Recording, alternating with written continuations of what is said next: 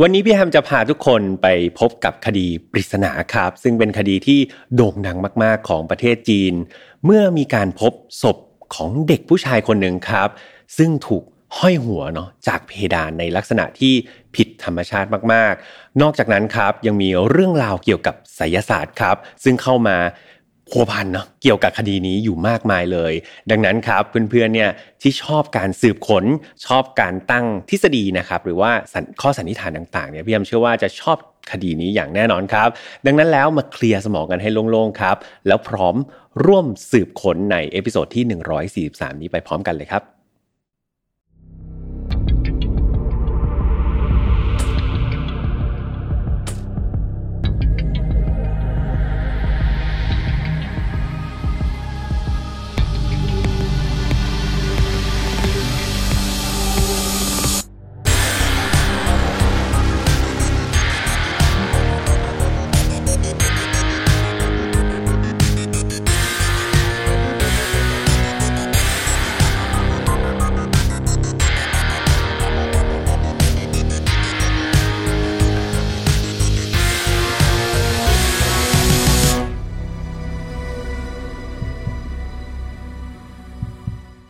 สวัสดีครับ ยินดีต้อนรับเข้าสู่ File Not Found Podcast ครับวันนี้คุณอยู่กับผมแฮมทัชพลเช่นเคยครับ เรามากันใน episode ที่ 143 แล้วนะครับ ถ้าช่วงที่ออกอากาศเนี่ยไม่ได้ผิดพลาดอะไรตอนนี้ก็เราเข้าสู่เดือนสุดท้ายของปีแล้วนะครับ เป็นเดือนธันวาคม หลาย ๆ บริษัทครับ เพื่อน ๆ ที่ทำงานในบริษัทฝรั่งเนี่ยก็จะเป็นไงครับ เริ่มเข้าสู่โหมดไม่อยากทำงานใช่ไหมครับ เพราะว่าบรรยากาศเนี่ยมันก็ใกล้ที่จะคริสต์มาสครับหรือว่าปีใหม่แล้วก็จะเป็นลองวีคเอนครับเป็นช่วงของช่วงเวลาแห่งความสุขความพักผ่อนพี่แฮมก็คาดหวังครับว่าทีมงานเนี่ยก็จะให้พี่แฮมพักผ่อนนะครับในช่วงนี้บ้าง อันนี้ก็แซวกันเล่นๆนะครับน้องๆก็เบะปากกันเลยทีเดียวนะครับเอาเข้าสู่คดีในวันนี้กันเลยดีกว่าครับคดีนี้เรียกว่าเป็นหนึ่งในคดีปริศนาที่มีชื่อเสียงมากๆครับในประเทศจีนนะครับ วันนี้เดี๋ยวเราจะพาทุกคนเนี่ยเข้าสู่ประเทศจีนเนาะแล้วก็มันจะมีเรื่องของความเชื่อ เรื่องของลัทธิครับ รวมถึงทฤษฎีสมมติฐานต่างๆเนี่ยมากมายเลย ดังนั้นครับวันนี้เพื่อนๆ เปิดสมองให้โล่งๆ เปิดใจให้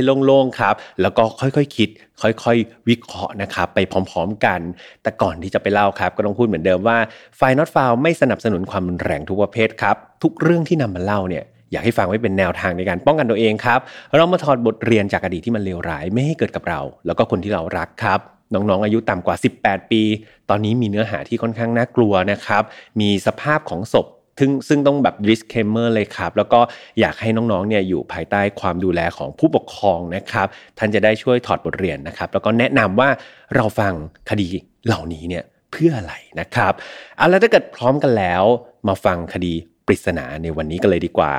เรื่องราวนี้ครับเกิดขึ้นที่หมู่บ้านหมู่บ้านหนึ่งที่ชื่อว่าชวงซิ่งนะครับ ซึ่งเป็นหมู่บ้านทางชนบทเลยนะ มีประชากรอยู่ในหมู่บ้านนี้ราวๆสามพันคนเท่านั้นเอง หมู่บ้านแห่งนี้ครับตั้งอยู่ในเขตบาหนานของมหานครฉงชิ่งประเทศจีนอย่างที่พี่ฮัมบอกไป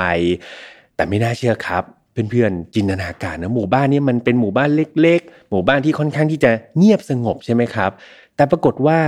มันกลับมีเรื่องราวสยองขวัญเกิดขึ้นครับ โดยเหตุการณ์นี้เกิดขึ้นในวันที่ 5 พฤศจิกายน ปี 2009 ครับ ได้มีการพบร่างของเด็กผู้ชายคนหนึ่ง เด็กผู้ชายคนนี้มีชื่อว่ากวงซื่อจุน เด็กคนนี้เสียชีวิตอยู่ในบ้านของตัวเองนะครับ ซึ่งต้องบอกเลยว่าการพบศพของกวงเนี่ยมันไม่ใช่เป็นการพบศพแบบปกติทั่ว ๆ ไปแบบที่เราเคยฟังมา แต่ลักษณะที่ถูกพบเนี่ย ต้องบอกว่าสุดแสนที่จะแปลกประหลาดครับ เริ่มต้นอย่างแรกเลย ก็คือร่างกายของกวงเนี่ยหรือว่าศพของกวงเนี่ยอยู่ในสภาพถูกผูกครับ ห้อยหัวลงมาจากคานด้านบนบ้านเนาะลักษณะเหมือนคนผูกคอเนี่ยแหละผูกกับคานด้านบนของบ้านนะครับ ส่วนข้อมือของเขาเนี่ยถูกผูกนะครับด้วยเชือกที่ผูกไว้กับปมถึง 12 ปมครับเพื่อนๆ ซึ่งการผูกปมลักษณะนี้ต้องบอกว่าไม่ใช่ว่าตาสีตาสาผูกนะครับ แต่มันเป็นการผูกปมจากผู้เชี่ยวชาญ ด้านการผูกเชือกโดยเฉพาะมันเป็นลักษณะพิเศษ ซึ่งพี่แฮมก็มีไม่มีความรู้นะครับว่าเขาผูกยังไง แต่ว่าตามข้อมูลเนี่ยเขาบอกว่ามันเป็น expertise เลยครับเป็นผู้เชี่ยวชาญในการผูกเชือกเนี่ยผูกไว้ 12 ปม เหมือนมือเนี่ยห้อยผูกกันมัดกันไว้นะ จินตนาการตาม มือมัดกันไว้แล้วก็ผูกไว้กับขื่อด้านบนของบ้านนะครับ นอกจากนี้ ที่ข้อเท้าก็มีการผูกไว้เหมือนกันครับ 12 ปมเหมือนกันเป๊ะเลย เหมือนข้อมือเลย ข้อมือผูก 12 ปม ข้อเท้าผูก 12 ปม ซึ่งลักษณะการผูกเหมือนกันครับ เป็นการผูกจากผู้เชี่ยวชาญนะครับ ยังไม่หมดความแปลก เพราะที่เท้าเนี่ยมีการถ่วงครับ เป็นลูกตุ้มเหล็กนะครับถ่วงร่างของกวงเอาไว้ด้วย ซึ่งก็ไม่รู้นะครับว่าคนร้ายเนี่ยถ่วงเอาไว้ทำอะไร ยังไม่หมดครับเพื่อนๆยังมีความแปลกมากกว่านั้น หลังจากที่เข้าไปตรวจสอบดูเนี่ยปรากฏว่า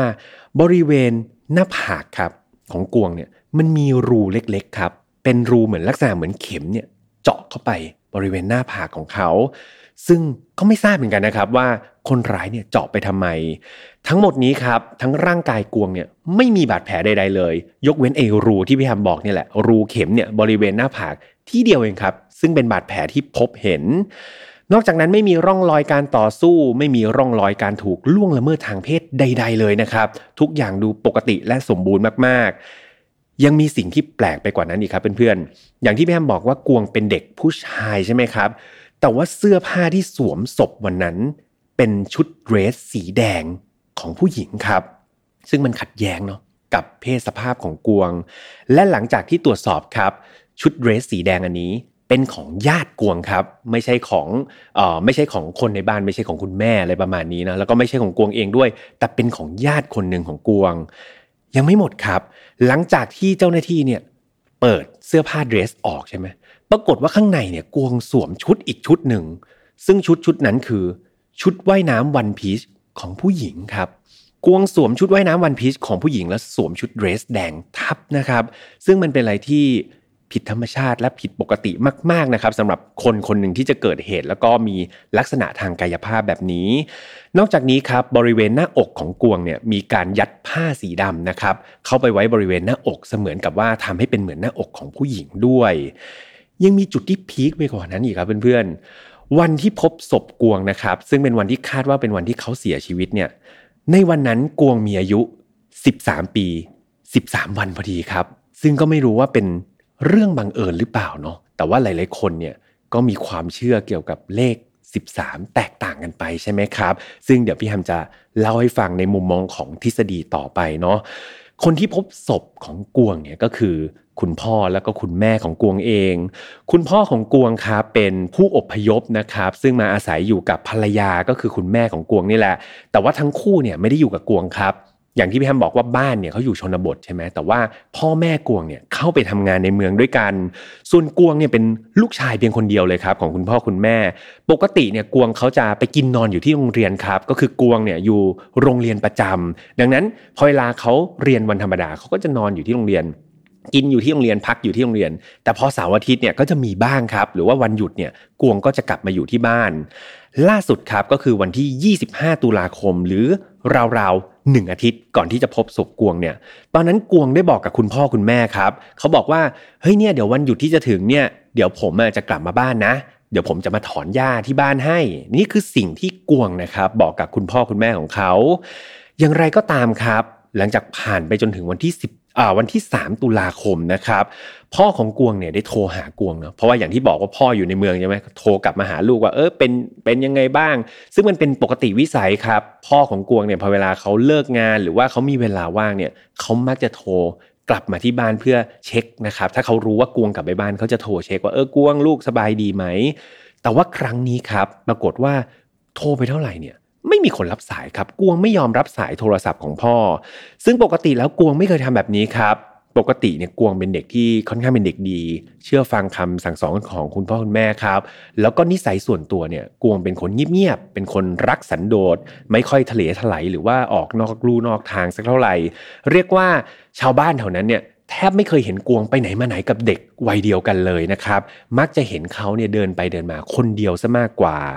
เวลาว่างเนี่ยส่วนมากกวงเนี่ยเด็กคนอื่นเขาก็จะไปเที่ยวเล่นตามภาษาใช่ไหมแต่กวงมักจะหาเวลามานั่งอ่านหนังสือครับ แต่ไม่ใช่หนังสือเรียนนะกวงมีหนังสือเล่มโปรดอยู่เล่มหนึ่งก็คือหนังสือที่ชื่อว่าเหลียวใจจื้ออี้ครับ ซึ่งเป็นหนังสือเรื่องผีที่มีชื่อเสียงในประเทศจีนมากๆ บอกหนังสือชื่อเหลียวใจจื้ออี้เนี่ยหลายๆคนบอกไม่รู้จักหนังสืออะไร แต่ถ้าพี่ฮัมพูดอีกชื่อหนึ่งครับรู้จักแน่นอน หนังสือเล่มนี้คนไทยนะครับเอามาแปล กลายมาเป็นชื่อเรื่องว่า โปเยโปโลเยนั่นเองนะครับพอพูดอย่างนี้ทุกคนน่าจะรู้จักนะครับ ซึ่งหลาย ๆ คนก็อาจจะเกิดไม่ทันนะครับแต่พี่แฮมว่าต้องเคยได้ยินมาบ้างนะครับ เกี่ยวกับโปเยโปโรเยกลับเข้าสู่เรื่อง ดังนั้นครับขอคุณพ่อโทรมาหากวงเนาะปรากฏว่ากวงไม่รับโทรศัพท์เนี่ยมันก็เป็นอะไรที่ผิดปกติแล้วก็แปลกมาก ๆ พ่อก็เลยร้อนใจครับ ลูกชายไม่รับโทรศัพท์ โทรไปที่โรงเรียนเนาะ โทรไปหาโรงเรียนของกวงว่าเฮ้ยลูกชายแบบไปเรียนหรือเปล่า แบบติดต่อลูกชายได้ไหมลูกชายนอนอยู่ที่โรงเรียนหรือเปล่า ปรากฏว่าคุณครูที่นั่นบอกว่ากวงเนี่ยขาดเรียนมาหลายวันแล้วครับ ซึ่งปกติกวงนี่ไม่เคยขาดเรียนเลยนะกวงเป็นเด็กที่มาเรียนทุกวันครับแทบไม่เคยลาถ้าไม่มีเหตุจำเป็นจริง ๆ หรือถ้าเกิดลาเนี่ยเขาก็จะบอกคุณครูก่อนเสมอ อย่างไรก็ตามมันมีอยู่หนึ่งเหตุผลครับ ที่คุณครูไม่ได้โทรรายงานคุณพ่อแม้ว่ากวงจะขาดเรียนหลายวัน เหตุผลนั้นก็คือ ในช่วงนั้นเนี่ยมันมีการระบาดของไข้หวัดครับ ในหมู่นักเรียนพอดี นั่นหมายความว่าอะไรหมายความว่านักเรียนเนี่ยเป็นไข้หวัดกันเยอะมาก แล้วก็หยุดเรียนกันเยอะมากๆ ดังนั้นครูก็เลยคิดว่าอ๋อนี่ไง กวงก็ไม่สบายหรือเปล่า เป็นหวัดหรือเปล่าสุดท้ายกวงก็มาโรงเรียนไม่ได้ก็เพราะว่าป่วยนั่นเองนี่คือสิ่งที่ครูคิดนะครับ ครูก็เลยไม่ได้คิดว่าเออเรื่องนี้จะต้องไปรายงานคุณพ่อคุณแม่ หรือว่า เป็นข้อกังวลอย่างไรนะครับ ดังนั้นสิ่งสิ่งนี้ครับพอคุณพ่อรู้สึกว่าโทรติดต่อกวงก็ไม่ได้ โรงเรียนก็ไม่ไป เป็นไงคุณพ่อเกิดความกังวลเป็นอย่างมาก ดังนั้นคุณพ่อก็เลยตัดสินใจครับ คุยกับคุณแม่ว่า ต้องกลับไปที่บ้านเดี๋ยวนี้เลย เพื่อไปดูว่าลูกชายของเราเนี่ยเป็นตายร้ายดีอะไรหรือเปล่าทำไมไม่รับโทรศัพท์ทำไมไม่ไปโรงเรียน แต่จู่ๆครับ ในคืนนั้นก่อนที่คุณพ่อคุณแม่บอกเช้าอีกวันหนึ่งเขาจะกลับบ้าน ในคืนนั้นเนี่ยปรากฏว่าคุณแม่ครับของกลวงเนี่ย เขาฝันอะไรแปลกๆ อย่างหนึ่ง ซึ่งเป็นเป็นลักษณะคล้ายๆ ลางบอกเหตุ อันนี้ต้อง disclaimer สำหรับคนที่อาจจะไม่ได้เชื่อเรื่องนี้นะครับ แต่ว่านี่เป็นข้อมูลที่คุณแม่ของกวงเนี่ยเขามาเล่าให้สื่อฟังในภายหลัง เขาบอกว่านี่คืนวันนั้นก่อนที่เขาจะกลับบ้านไปเนี่ย คุณแม่ของกวงฝันเห็นผู้ชายคนหนึ่งครับ มีรูปร่างแบบสูงใหญ่เลยนะ สวมเสื้อผ้าแล้วก็หมวกเนี่ยสีดำสนิทเลยครับ เดินถือกระเป๋าเนี่ย เดินไปเดินมาแล้วก็จุดมุ่งหมายก็คือบ้านของพวกเขาเอง ซึ่งชายคนดังกล่าวเนี่ยไม่ได้เดินเข้าประตูหน้าบ้านครับเพื่อนๆ แต่กลับเข้าประตูหลังบ้านแทน ซึ่งประตูหลังบ้านพี่แฮมต้องบอกว่า มันเป็นประตูลับครับ เป็นประตูที่มีเฉพาะสมาชิกในครอบครัวเท่านั้น ที่รู้ว่ามีประตูนี้อยู่พี่แฮมขออนุญาตนะครับ อธิบาย ภาพนะครับให้ทุกคนเห็นภาพบ้านของครอบครัวน้องกวงเนี่ยมากยิ่งขึ้นเนาะคือที่บ้านกวงเนี่ยเขามีประตู 3 ประตูครับก็คือประตูหน้า 1 ประตู ประตูด้านข้าง 1 ประตู และประตูด้านหลังอีก 1 ประตูมี 3 ประตูเนาะแต่ว่าประตูลับที่ว่าเนี่ยก็คือประตูด้านหลังนะครับที่เข้าหลังบ้าน ซึ่งประตูนี้จะถูกปิดไว้ครับ คุณพ่อคุณแม่เนี่ยเขาจะปิดไว้ด้วยไม้เป็นไม้กระดานขนาดใหญ่เลยสองแผ่น ปิดไว้ แล้วเอาเหล็กเส้นเนี่ยมาทับอีกอันหนึ่งดังนั้นครับคนปกติเนี่ยไม่มีใครไปเข้าประตูนี้หรอกมันเป็นประตูลับจริง ๆ เกิดกรณีลืมกุญแจบ้าน หรือว่าเกิดเหตุฉุกเฉินอะไรต้องเข้าบ้าน เข้าด้านหน้าเข้าด้านข้างไม่ได้ ก็มาลื้อเนี่ยครับลื้อเส้นเหล็กซื้อลื้อแบบไม้กระดานออก แล้วเข้าไปทางประตูหลัง ดังนั้นคนที่อยู่นอกครอบครัวเนี่ยที่ไม่คุ้นเคยกับบ้านหลังเนี้ย ไม่มีทางเลยครับ ที่จะรู้ว่ามันมีประตูหลังอยู่นะครับเพราะว่าเขาไม่รู้ถูกไหมมันมีไม้กระดานมีอะไรซ่อนอยู่ ดังนั้นภาพในฝันครับ ชายแปลกหน้าคนนั้นกลับรู้ที่ซ่อนของประตูลับ และเดินเข้าบ้านไป ผ่านประตูลับนั้น และภาพในฝันนี้ต้องบอกว่ามันชัดเจนมากๆ จนคุณแม่ของกวงเนี่ยตื่นมาด้วยความตกใจครับ ประกอบกับความกังวลของคุณพ่อเนาะอย่างที่บอกไปว่าติดต่อลูกไม่ได้ ดังนั้นมันไม่มีเหตุผลอื่นใดแล้วครับ ที่คุณพ่อคุณแม่จะอยู่ตรงนั้น พวกเขา ตัดสินใจรีบเดินทางกลับมาอยังบ้านเกิดของเขาทันทีก็คือในหมู่บ้านแห่งนั้น และเมื่อถึงบ้านเนี่ย พวกเขาก็พบว่าประตูหน้าบ้านกับประตูด้านข้าง ถูกปิดสนิทอย่างดีครับ มีเพียงประตูด้านหลังเท่านั้น ซึ่งมันเปิดออก มีคนเอาแผ่นไม้กระดาน ออกไป มีคนเอาเหล็กเส้นที่ทับอยู่ ออกไป มันผิดปกติมากๆนะครับ และเมื่อพวกเขาเข้าไปในบ้าน ภาพที่เขาเห็น มันก็คือสิ่งที่เขากังวลนั่นเองครับ ทุกอย่างที่เขาคิด ทุกอย่างที่เขากังวล มันกลับกลายเป็นความจริง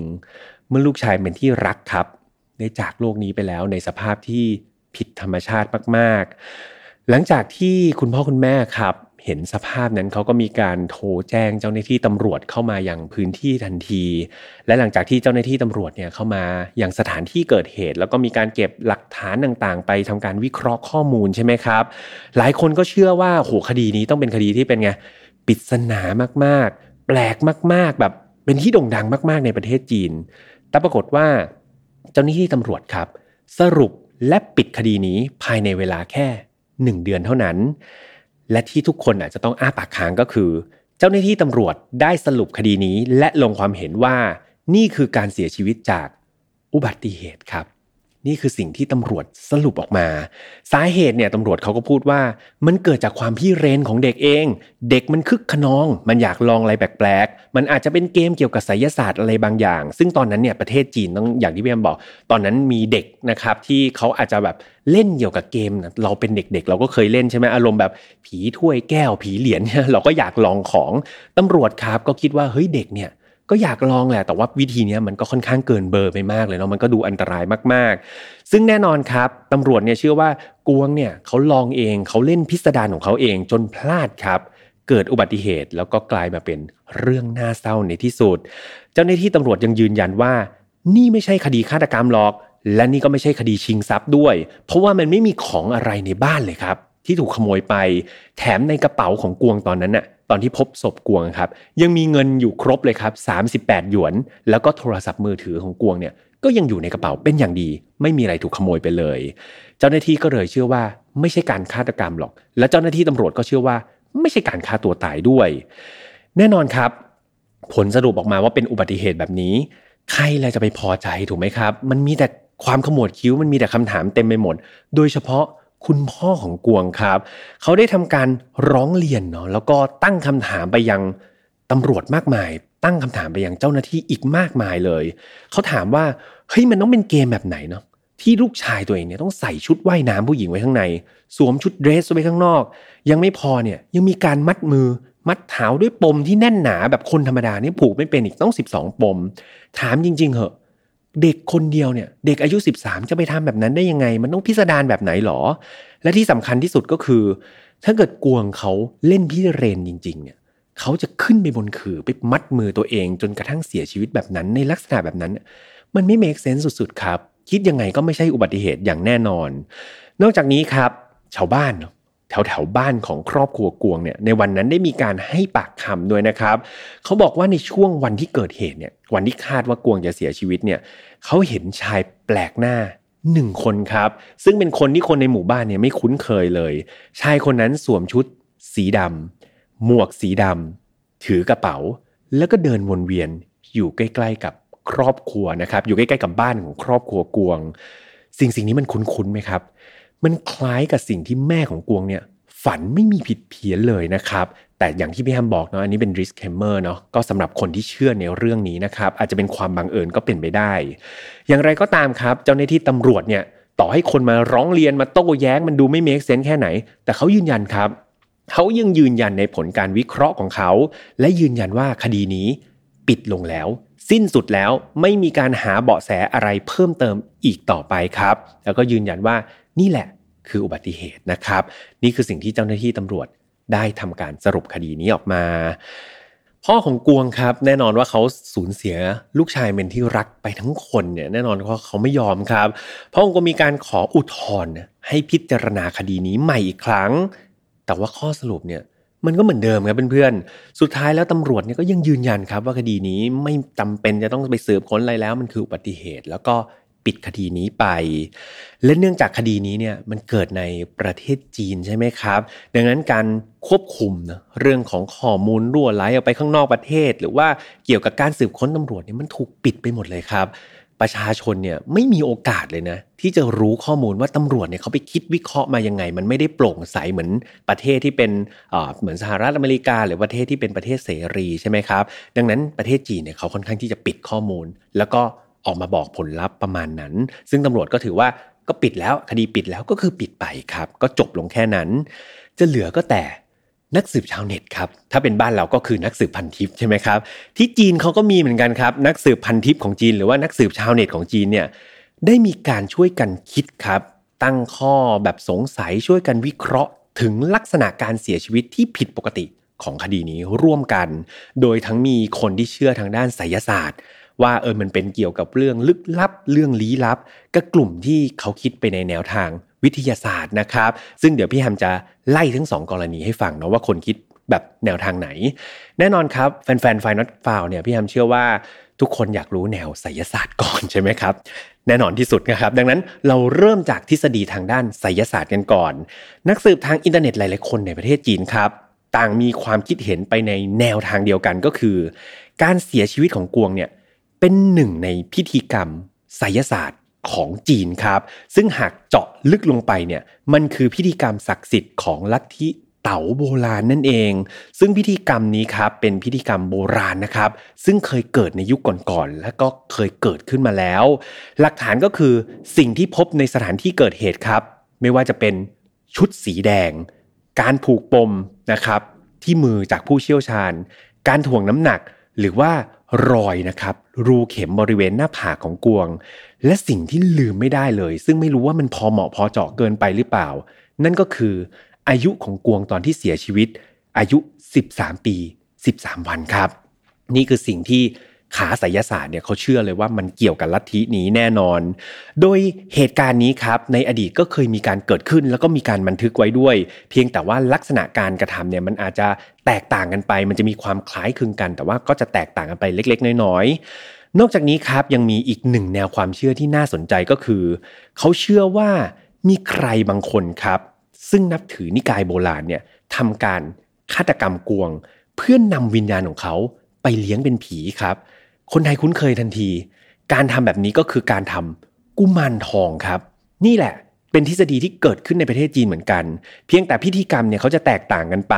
ซึ่งเพื่อความเข้าใจง่ายเนี่ยพี่แฮมก็จะขอเทียบว่าเหมือนจับวิญญาณกวงไปทำกุมารทองแล้วกันนะครับ เพราะว่าจริงๆแล้วของจีนเนี่ยเขาก็มีความเชื่อคล้าย ๆกัน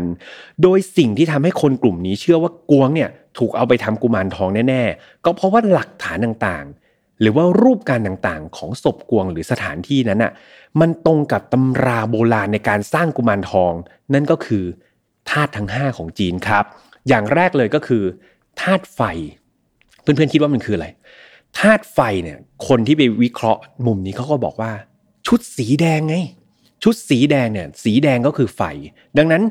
ในสถานที่นี้มีธาตุไฟอยู่แล้วก็คือชุดสีแดงธาตุน้ำชุดว่ายน้ำเนี่ยครับ ชุดว่ายน้ำที่อยู่ข้างในชุดว่ายน้ำผู้หญิงที่สวมใส่มันไม่ควรจะไปสวมใส่อย่างนั้น ดังนั้นชุดว่ายน้ำนี่แหละ คือธาตุน้ำธาตุไม้ก็คือคานบ้านครับคานบ้านเนี่ยก็คือทำจากไม้นะงั้นต้องตรงตรงไปตรงมาก็คือธาตุไม้ธาตุดินก็คือพื้นดินครับ พื้นดินเนี่ยพื้นดินในหมู่บ้านชนบทเพื่อนๆต้องจินตนาการนะไม่ได้ปูกระเบื้องอะไรแบบสวยงาม ก็จะมีฝุ่นมีเศษดินอะไรอยู่เต็มพื้นอยู่แล้ว ดังนั้นก็มีธาตุดินอยู่ครบ และสุดท้ายก็คือ ธาตุทองหรือว่าธาตุโลหะ นั่นก็คือเหล็กที่ถ่วงไงครับ หลายๆ คนงงว่าเอ้า แขวนไว้อย่างนี้แล้วทำไมต้องเอาเหล็กมาถ่วง เพื่อให้ครบธาตุทั้งห้าไงเพื่อให้มีเหล็กถ่วงเนี่ยซึ่งเป็นธาตุโลหะหรือว่าธาตุทองสุดท้ายนะครับ ดังนั้นทั้งหมดเนี่ยก็คือธาตุทั้ง 5 มันครบองค์ประกอบในการสร้างกุมารทองขึ้นมาพอดี หลายๆคนคิดไปต่อ แล้วรูล่ะ รูนี้ รูนี้ตรงกับตำรายครับ มันคือทางออกของ วิญญาณครับเพื่อนๆเขาเนี่ยต้องการที่จะนำวิญญาณเนี่ยออกจากร่าง ซึ่งสถานที่ในการนำออกมาก็คือบริเวณหน้าผากนั่นเอง มีการเจาะรูลงไปนะครับ ซึ่งกลุ่มความเชื่อนี้เขาก็คิดว่านี่แหละคือช่องทางในการอัญเชิญวิญญาณออกจากร่าง และเหล็กนะครับ นอกจากจะถ่วงให้มันเป็นธาตุโลหะแล้วเนี่ยมันอีกแนวความเชื่อหนึ่งอะเขาเชื่อว่ามันเป็นการถ่วงกายหยาบครับ เพราะว่า เขาต้องการแค่วิญญาณไงของเด็กไปทำกุมารทองเขาไม่ได้ต้องการกายหยาบ ดังนั้นต้องมีการถ่วงน้ำหนักครับ ไม่ให้กายหยาบเนี่ยตามไปได้ อันนี้พี่ทำพูดตามตำราที่ไปหามานะครับ ไม่ได้คิดเอาเองเนี่ยเขาก็มีการถ่วงกายหยาบไว้ แล้วก็ดึงวิญญาณออกไปนะครับ สุดท้ายเนี่ยก็คือเสื้อสีแดงเนี่ยนอกจากเป็นธาตุไฟแล้วเนี่ยความเชื่อเนี่ยเขาก็ไปคิดกันต่อด้วยนะ มันเป็นเหมือนการชาพนักกิจศพด้วยครับ มันเป็นการเผาศพ มันเหมือนไฟที่เผาผ่านร่างกายเนาะ ก็ร่างกายเป็นเท่าทุลีแหละ เหลือแต่วิญญาณบริสุทธิ์อย่างเดียวนะครับ เป็นอันเสร็จสับแล้วก็เพียบพร้อมในการทำกุมารทองนั่นเอง และนี่ก็คือแนวความคิดครับ หรือว่าความเชื่อทางด้านไสยศาสตร์ กลับมาด้านวิทยาศาสตร์กันบ้างนะครับ ก็มีคนที่เชื่อในด้านวิทยาศาสตร์เนี่ยช่วยกันวิเคราะห์คดีนี้เหมือนกัน โดยมีกลุ่มคนครับที่มีความเห็นพ้องต้องกันเนี่ยว่า สิ่งเหล่านี้ครับ มันไปสอดคล้องกับข้อมูลหรือว่าลักษณะ อุปนิสัยของกวง คือมันมีคนที่เขาเนี่ยไปเหมือนไปขอข้อมูลจากเพื่อนของกวง หรือว่าคนใกล้ชิดของกวงเนี่ยเขาพบว่าเอาจริง ๆ แล้ว กวงเนี่ยมีความลับบางอย่างครับ ซึ่งเขาไม่สามารถบอกใครได้ โดยเฉพาะคุณพ่อคุณแม่ นั่นก็คือกวงเนี่ยเขาเป็น LGBT ครับ หรือว่ากวงเนี่ยเป็นชายรักชายนั่นเองเป็นเกย์นะครับ และการเสียชีวิตของเขาเนี่ยก็เป็นเครื่องยืนยันได้เลย ว่าเขาเนี่ย มีรสนิยมทางเพศแบบนั้นจริง ๆ เริ่มต้นจากการแต่งกายเป็นหญิงครับ มีสวมชุดสีแดงเนาะชุดเดรสของผู้หญิงไว้ข้างนอก แล้วก็ชุดว่ายน้ำข้างในก็เป็นชุดว่ายน้ำผู้หญิง ซึ่งการที่ชุดญาติของกวงเนี่ยไม่อยู่ในบ้านกวงได้เนี่ยคนที่ขโมยมาก็น่าจะเป็นตัวกวงเองถูกไหมครับ มันก็ไม่น่าจะเป็นคนร้ายคนอื่น ไปขโมยชุดของญาติกวงแล้วอุตส่าห์มาใส่ให้กวงเนี่ยมันก็ดูแบบไม่เมคเซนครับคนที่คิดขานี้ก็เลยคิดว่า ก็เสื้อของญาติกวงก็ต้องเป็นกวงนั่นแหละเป็นคนหยิบมาใส่เอง และพวกเขาครับก็คิดว่าการที่กวงอยากจะใส่เนี่ยเขาต้องการที่จะสนองครับรสนิยมทางเพศก็คือการใส่ cross dress นะครับก็คือการแต่งกายข้ามเพศ และการที่เขาเสียชีวิตในลักษณะที่ประหลาดเนี่ยเนื่องจากเขามีรสนิยมทางเพศอีกแบบหนึ่งครับ ที่ชื่อว่า sexual asphyxia นะครับหลายๆคนเนี่ยฟังคดีฆาตกรรมมาอาจจะพอคุ้นคุ้นศัพท์นี้ นั่นก็คือ กลุ่มของคนที่มีความรู้สึกแบบถึงจุดสุดยอดทางเพศได้ จากการขาดอากาศหายใจครับ นี่คือสิ่งที่เขาไปเชื่อมโยงนะครับว่าทำไมกวงต้องไปอยู่ในลักษณะแบบนั้นนะครับเขาก็เลยคิดว่าเออกวงเนี่ยมีรสนิยมแบบนี้นี่เอง อันนี้ก็คือทฤษฎีที่มีคนคิดในลักษณะนี้แบบเยอะพอสมควรเลย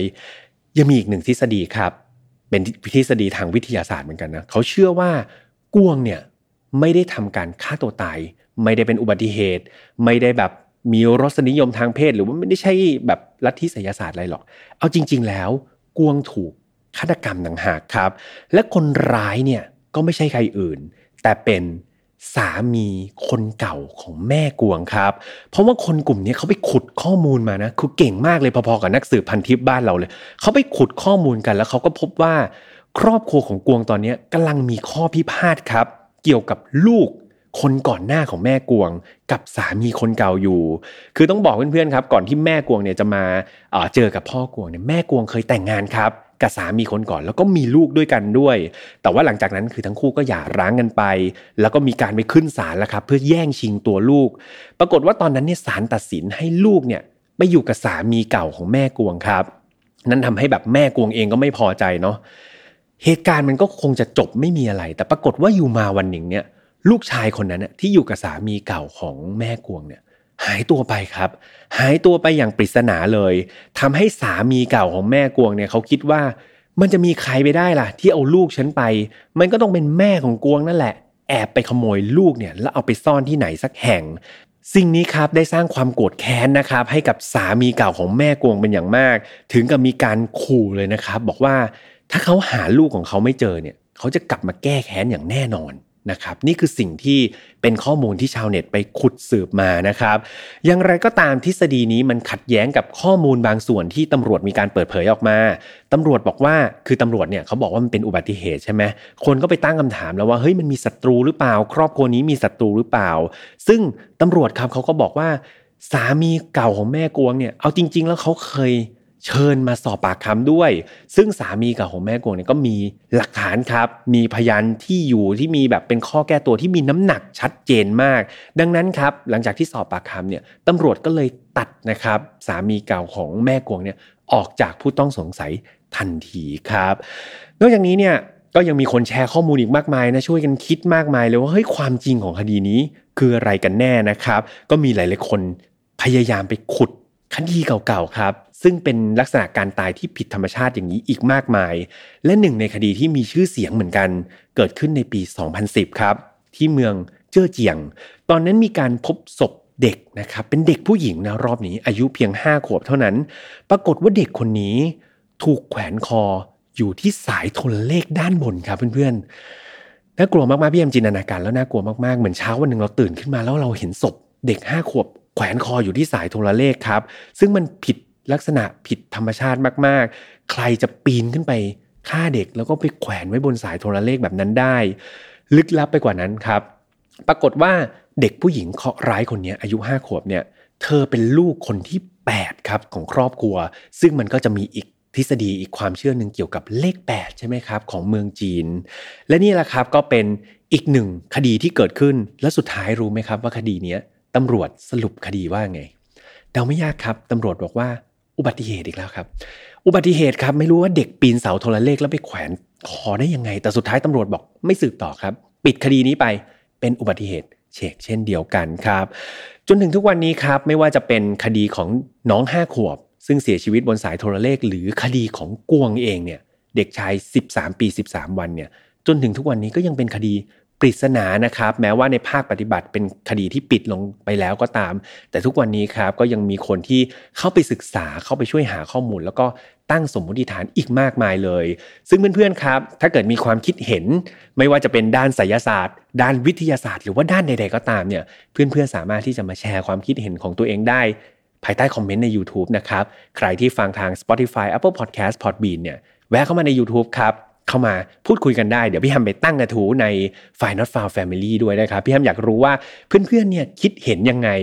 ส่วนพี่แฮมคิดยังไงนั้น ไม่บอกครับ ถ้าอยากรู้เดี๋ยวไปเฉลยในกลุ่มฝ่ายนอตฟาวแฟมิลี่นะครับแล้วเราไปถกเถียงกันในนั้น ขออย่างเดียวครับ ถกเถียงกันอย่างสุภาพและให้เกียรติซึ่งกันและกันเนาะสำหรับ File Not Found ครับเราออกอากาศแบบนี้ทุกวันอังคารนะครับทางช่องของ Mission to Pluto เหมือนเดิมไม่ว่าจะเป็น YouTube Spotify SoundCloud Podbean Apple Podcast ครับสำหรับเพื่อนๆที่ชอบ File Not Found เนี่ยอยากฟังเป็นเสียง pure ๆฟังยาวๆ ก็เข้าไปฟังได้ที่ Spotify แล้วก็ Apple Podcast นะครับเปิดฟังยาวๆได้เลยนอกจากนี้เรายังมีกลุ่มครับ File Not Found Family อย่างที่พี่แฮม spoil ไปข้างต้นนะครับ อยากรู้ว่าพี่แฮมคิดเห็นเกี่ยวกับคดีนี้ยังไง ตามเขาไปฟังได้แล้วก็เข้าไป พูดคุยกันถกเถียงกันนะครับ ว่าคดีนี้เนี่ยความจริงมันน่าจะเป็นยังไง สุดท้ายครับกับแฟนเพจ Mission to Pluto ครับในนั้นยังมีน้องๆนะครับ ทีมงานเนี่ยที่เขียนบทความครับ แล้วก็มีข้อมูลข่าวสารดีๆ มาประชาสัมพันธ์ให้เพื่อนๆเนี่ยยังไงก็ฝากกดไลค์กดแชร์กันไว้ด้วยสำหรับวันนี้นะครับเดือนสุดท้ายของธันวาคมแล้วเพื่อนๆอย่าเพิ่งขี้เกียจนะอดใจอีกนิดนึงนะครับ เดี๋ยวจะได้ลายาวกันแล้ว ยังไงดูแลสุขภาพ อย่าไปป่วยก่อนเอาลองวาเคชั่นนะครับอย่าไปป่วยห้ามป่วยเด็ดขาดช่วงนี้ ไว้ป่วยช่วงทำงานนะครับเพื่อนๆโอเคสำหรับวันนี้พี่แฮมขออนุญาตไปพักก่อนแล้วเจอกันใหม่วันอังคารหน้า สวัสดีครับ Mission to Pluto Podcast let's get out of your orbit พบกับเรื่องราวที่คุณอาจจะหาไม่เจอ แต่เราเจอใน f i n a l f i l e Podcast